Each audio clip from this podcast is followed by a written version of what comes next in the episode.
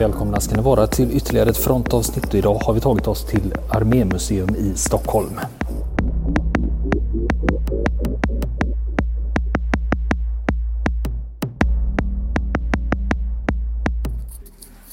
Och sen är vi framme vid 1939.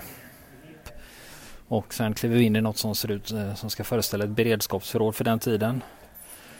Vi har skidor, stavar, hjälmar och eh, kängor och uniformer. De ligger travade på hyllorna här färdiga att lämnas, lämnas ut under beredskapsåren. Den gamla svenska vattenflaskan, den gamla svenska stålhjälmen. Fältköket ser ju snarlikt ut, alltså snuskburken ser snarlik ut som de man har idag. Sen har man ett eget rum som ägnas åt Raoul Wallenberg. Hans gärning, Raoul Wallenberg han var svensk affärsman och diplomat. Under andra världskriget så räddade han ju tiotusentals ungerska judar under de nazistiska förintelselägren och det gick ut så att man utfärdade skyddspass eh, till judarna i Budapest så att eh, de undgick att bli deporterade till koncentrationslägren. Raoul Wallenberg kom till den svenska ambassaden i Budapest i Ungern 9 juli 1944. Då hade redan en majoritet av Ungerns judar deporterats och mördats. Och tillsammans med ett flertal medarbetare organiserade han hjälpaktioner för att rädda så många som möjligt undan deportering och en säker död. Skyddspass delades ut till judar så att de fick ett tillfälligt medborgarskap i det neutrala Sverige. Ett flertal fastigheter skaffades i Budapest och i de så kallade svenskhusen kunde judar söka tillfälligt skydd. Tillsammans med sina medhjälpare räddade Wallenberg livet på mellan 20 000 och 30 000 judar.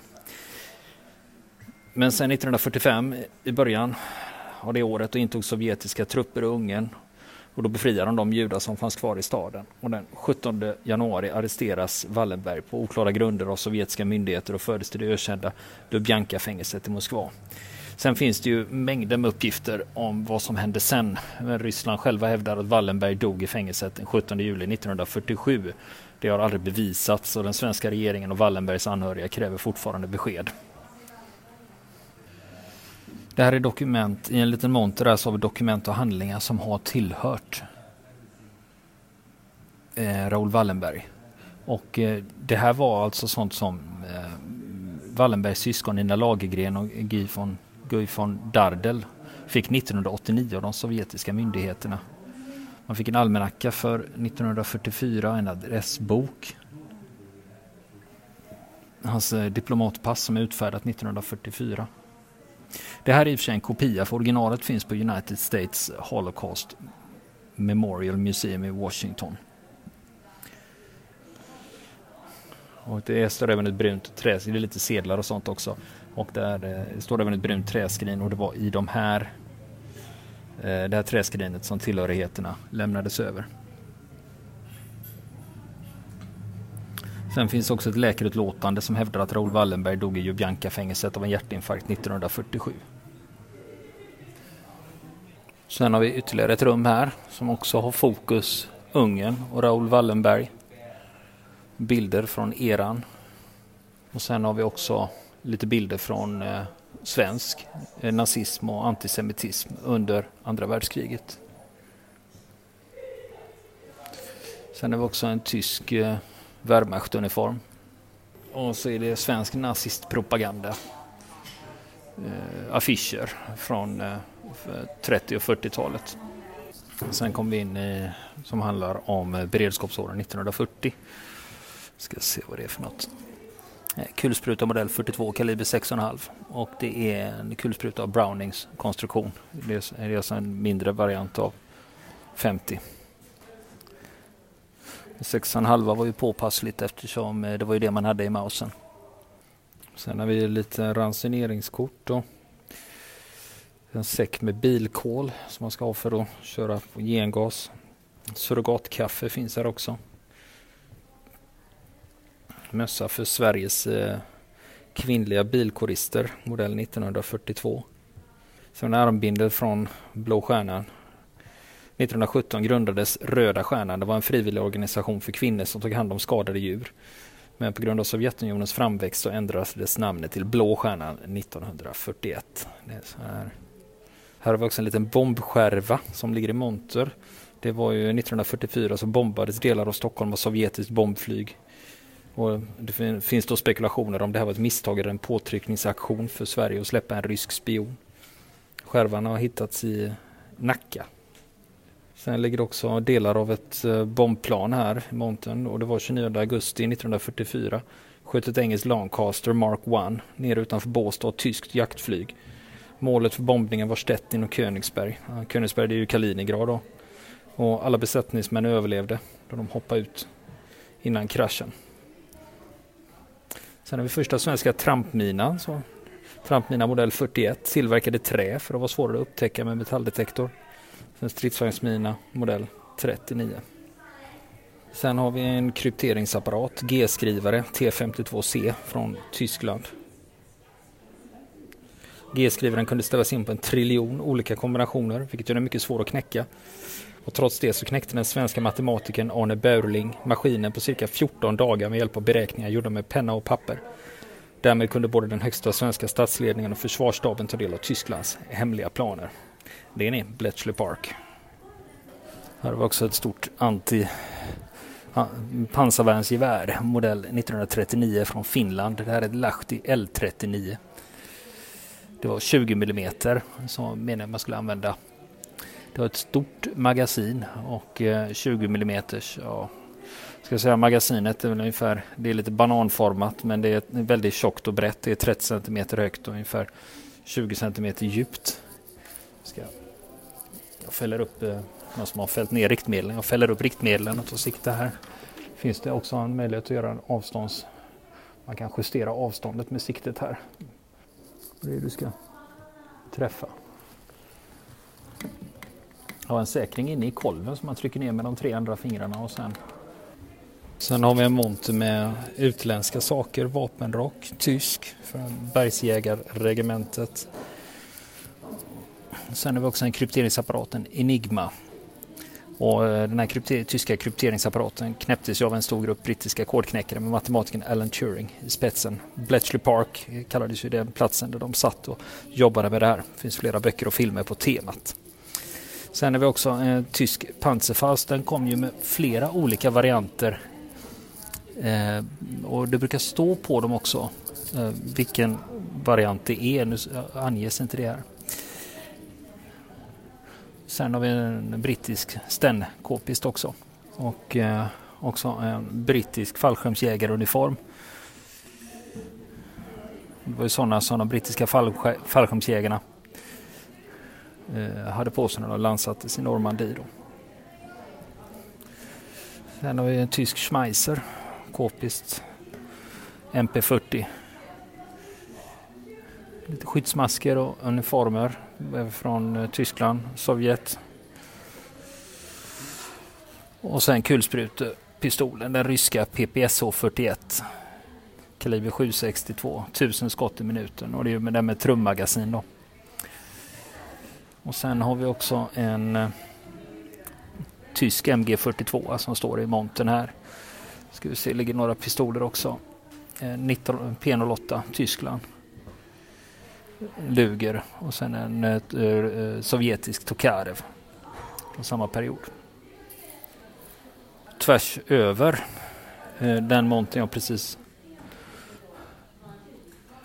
kommer ifrån. Här har vi utrustning som används i Finland under andra världskriget. Alltså då blir det ju vinterkriget och fortsättningskriget. Det var en uniform modell 39 för svenska frivilligkåren. Buren av Wernstedt som stupade under ett spaningsuppdrag bakom de sovjetiska linjerna 7 mars 1940. Och så en kulsprutepistol modell 31 och det är ju den som kallas eh, Suomi. Och eh, den har ju trummagasin då med 71 skott. Här har vi en, eh, det som ser ut som en liten, liten, liten fjärrstyrd stridsvagn och det är ju den tyska Goliat. Den fylldes med sprängladdning 83 kilo. Kunde med hjälp av fjärrstyrning köras fram över fältet och spränga fientliga stridsvagnar, stridsvagnar och byggnader. Och där ser man också längst bak så sitter det en elkabel då som man kunde använda för att fjärrstyra den.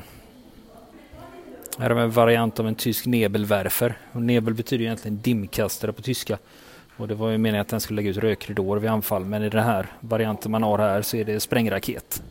Så den skjuter iväg då. Den är ungefär eh, den är över en meter lång och väldigt tjock. Tjock i toppen, smalare där bak.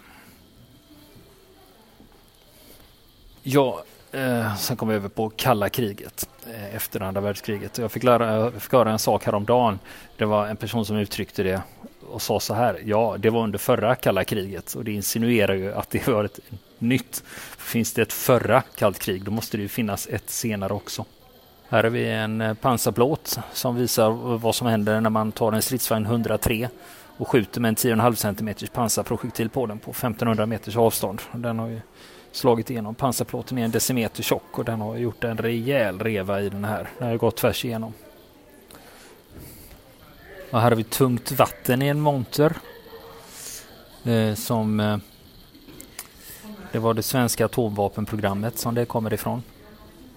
Sen har vi trinitit. Och det är den substans som bildas av smält sand i samband med världens första kärnladdningsexplosion som genomfördes i USA 16 juli 1946. Och trinitit har fått sitt namn efter Trinity. Det var ju namnet på provsprängningen. Och eh, 1945 07 16. De är ingjutna i, i någon form av plast ser det ut som. Står det trinitit och så står det, en, eh, står det koordinater också. Eh, sen har vi en monter med olika pansarvärnsvapen, spårljusgranat på 7,5 cm. Från tillverkad från modell 39. Och sen har vi ju skarp patron, eh, M48B. Det är ju sånt man har i granatgevären. Den har riktad sprängverkan.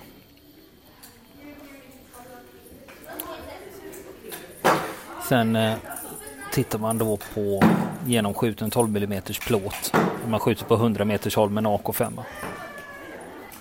Och sen också en robot från Robot 70. Det är ett svenskt luftvärnsvapen som utvecklades av Bofors på den tiden.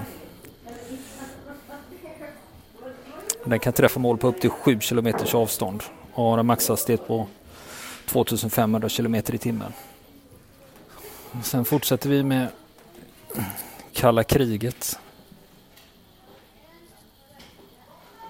Här handlar det lite om det som heter CBRN-skydd, det vill säga det som man förr kallade för ABC, atombomb och kemiska stridsmedel. Sen har vi också ett eh, logement skulle vara på, från vilken lucka som helst under kalla kriget. Jag menar, har du gjort värnplikten under den eran så skulle du garanterat känna igen dig. Skåpen ser likadana ut, sängarna ser likadana ut, örngotten och påslakanen. Överkasten ser exakt likadana ut. Och sen har man då en liten monter med svenska försvarets utrustning under där. Man har ett k-pist, 45 Bertil. Sen jägarkök, autoinjektor, dosimeter. Här har vi också en, ett, en intressant sak, det är ett rebreather-system. Det är alltså sånt som används av sovjetiska attackdykare. Eh, den här rebreathern, den har jag läst om tidigare. Den blev beslagtagen av polisen i och med ett kidnappningsförsök mot finansmannen Peter Wallenberg 1993. Ett flertal personer från Ukraina, Polen och Ryssland förberedde operationer både med utplacering av tält samt utrustning på olika platser i Stockholms skärgård. Man smugglade även in en militär undervattensmoped. Och det var den man skulle använda då lösensumman obemärkt skulle föras ut från Stockholms innerstad. Operationen avbröts efter att de blev osams inom gruppen och självmant lämnade över sig till polisen. Och eh, den här apparaten, den här rebreathern, har man ju lånat in här från polismuseet. Eh, rebreather bygger ju på det att du andas in och ut i den. För annars, om ett vanligt dyksystem, ett vanligt civilt system, så när du blåser ut så blåser ju bubblarna, bubblorna ut i vattnet och då kan de synas från ytan. Medan en rebreather, där tar ju utrustningen hand om utandningsluften då. Och här har vi, handlar det om spioneri. Här har man hittat, eh, här är det kartor över Stockholm som är från Sovjetunionen. Det är skala 1 till 10 000 och eh, de är detaljerade med vattendjup och har eh, angett militära anläggningar. Och I övre högra hörnet så står det hemlig på ryska. Och de är ju kända de här kartorna att de fanns. Att de hade bra kartering över Sverige.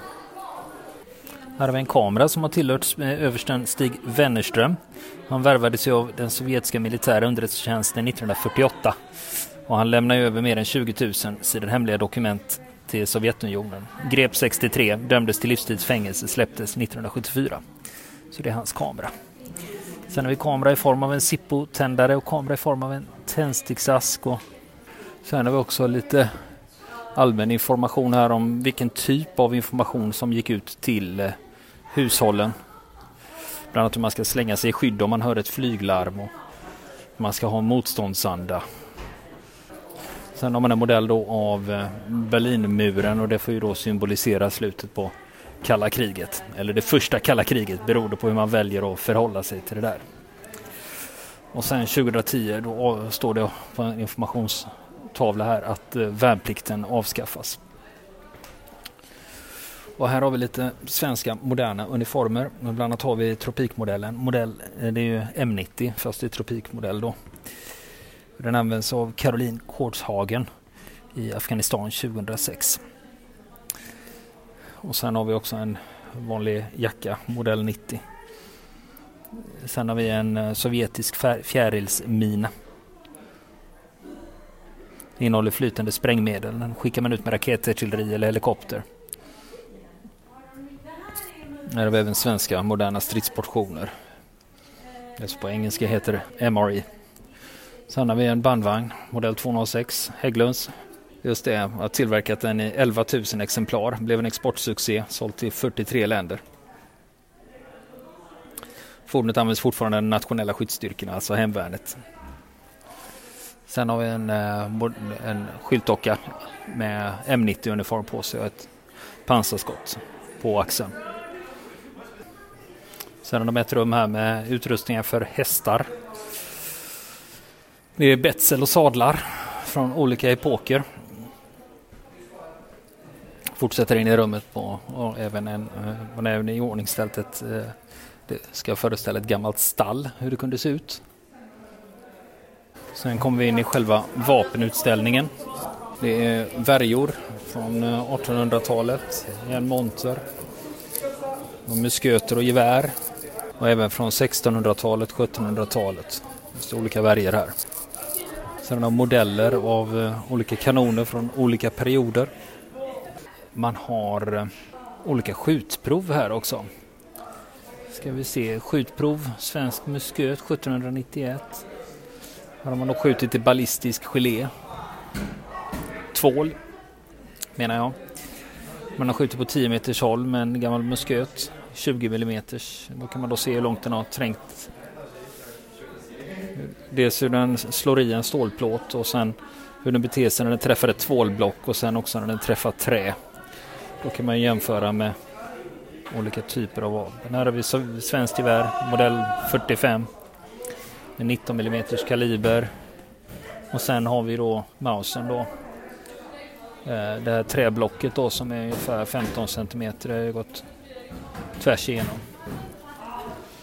Även har gått igenom stålplåten. Och sen kan vi då titta på eh, samma då när eh, man har en AK5 då. Och där eh, kan man ju se de kaviteterna som bildas när kroppen slår, när kulan slår in någonting då. Sen har vi mekanik då, olika typer av lås, luntlås, hjullås, snapplås, flintlås, slaglås. Man kan lära sig se skillnad på det om man är intresserad. Sen har vi också en utställning här med en rejäl radda musköter av olika modeller från slutet på 1700-talet. Och sen fortsätter man med ännu flera gevär och det är från 1800-talet som står uppställda här. Och det är slaglås och långa eh, smala bajonetter på dem. Sen har vi också ett ställe där man kan få prova att hålla lite gevär eh, av olika typer, bland annat Mauser och AK5. Sånt är populärt i en skolklass här just nu som är lite fascinerad av det där. Tycker det är spännande. Sen på vapenavdelningen så fortsätter man med musköter, 1700-tal. Sen kommer vi in på karbiner, 16 och 1700-tal. Karbinerna är ju lite kortare. Sen kommer vi in på mod avdelningen moderna vapen och det är väl här man börjar känna igen sig lite. Börjar med flerpipiga pistoler, slaglåsrevolvrar från lite olika länder, också signalpistol.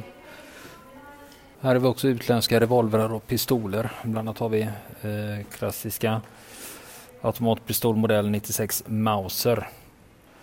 Och här eh, står det också att eh, det finns bara två andra kända exemplar finns bevarade i världen av det här. Av just eh, den här typen. Det finns ju en uppsjö av liknande vapen. Sen har vi en pistol modell 1930 Tokarev, sovjetisk. En stor röd stjärna på kolven. Sen har vi pistol modell 1970 och det är ju en CZ. Den är ju CZ, jag för mig den var tjeckisk, eh, den fabriken. Och eh, den har använts av polis och militär i före detta Jugoslavien. Och sen har vi också en sovjetisk Makarov. En, från 1951. Så har vi också en eh, pennpistol. Eh, en amerikansk pennpistol eh, med, eh, med som avfyrar tårgas. Och sen har vi också eh, världens minsta automatpistol som är tillverkad av klockmakaren Frans Pfandl. Och det är en pistol som är kanske 6 cm lång. Och den heter Colibri. Och här har man då en eh, 9 mm eh, patron som jämförelse för att visa de här pyttesmå. Sen har vi en japansk Nambu-pistol också. Spansk eh, pistol tillverkad i Guernica som används av finska skyddskåren under andra världskriget. Sen har vi också Liberator-pistolen då som är en engångspistol som var tänkt att spridas till motståndsrörelser i Europa. Och sen har vi också en stor revolver då, en 357 eh, Smith Wesson Magnum. Och det, det, vet ni ju varför det, den finns med här.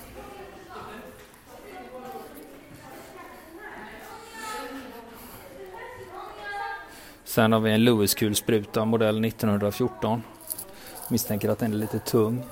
Ja, den sitter fast och kan inte lyfta upp den. Sen har vi en, eh, en flygande spaningsförkost, alltså en drönare som står här. Den heter Ugglan. Ja, man provade ut under 90-talet, gjorde sina sista flygningar i september 2010.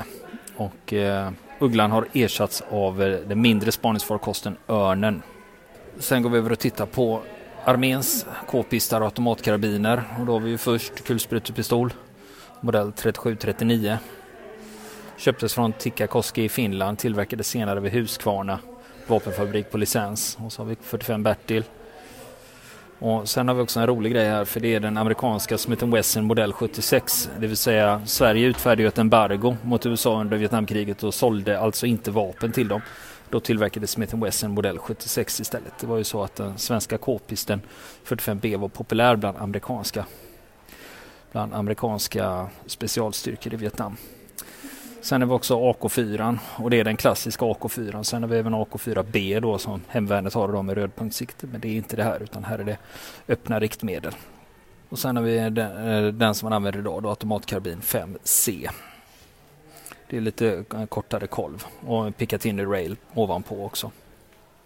Här har vi svenska arméns revolvrar och pistoler. Först en revolver, modell 1871. Eh, det var en som man hade som förlaga. Sen har vi svenska pistolen, modell 1907. En FN Browning, modell 1903. Och eh, Husqvarna producerade 94 000 stycken med start 1923. Och de har även tillverkat den för privat bruk både innanför och utom landets gränser. Sen har vi den tyska eh, pistolen modell 39, det är en Walter HP. Ett tag hade man den i svenska armén, man hade 2000 ex. Sen har vi även svenska pistolen eh, 1940. Det var en förenklad variant av den finska Lahti L35. Den licenstillverkades i Sverige. Och sen har vi dagens eh, österrikiska Glock då, Glock 19. I Sverige heter den Pistol 88 Bertil. Sen har vi utländska k-pistar. Nu ska vi se vad vi har. En PPSH 41 med, med rakt magasin eller bananmagasin. Och sen har vi den tyska MP38 också. Rakt magasin. Och sen har vi en eh, tjeckisk eh, k-pist eh, modell från 1961. Scorpion heter den. Den är även försedd med en ljuddämpare. Sen har vi den israeliska Ussin också. Det kommer ju från eh, 70-talet.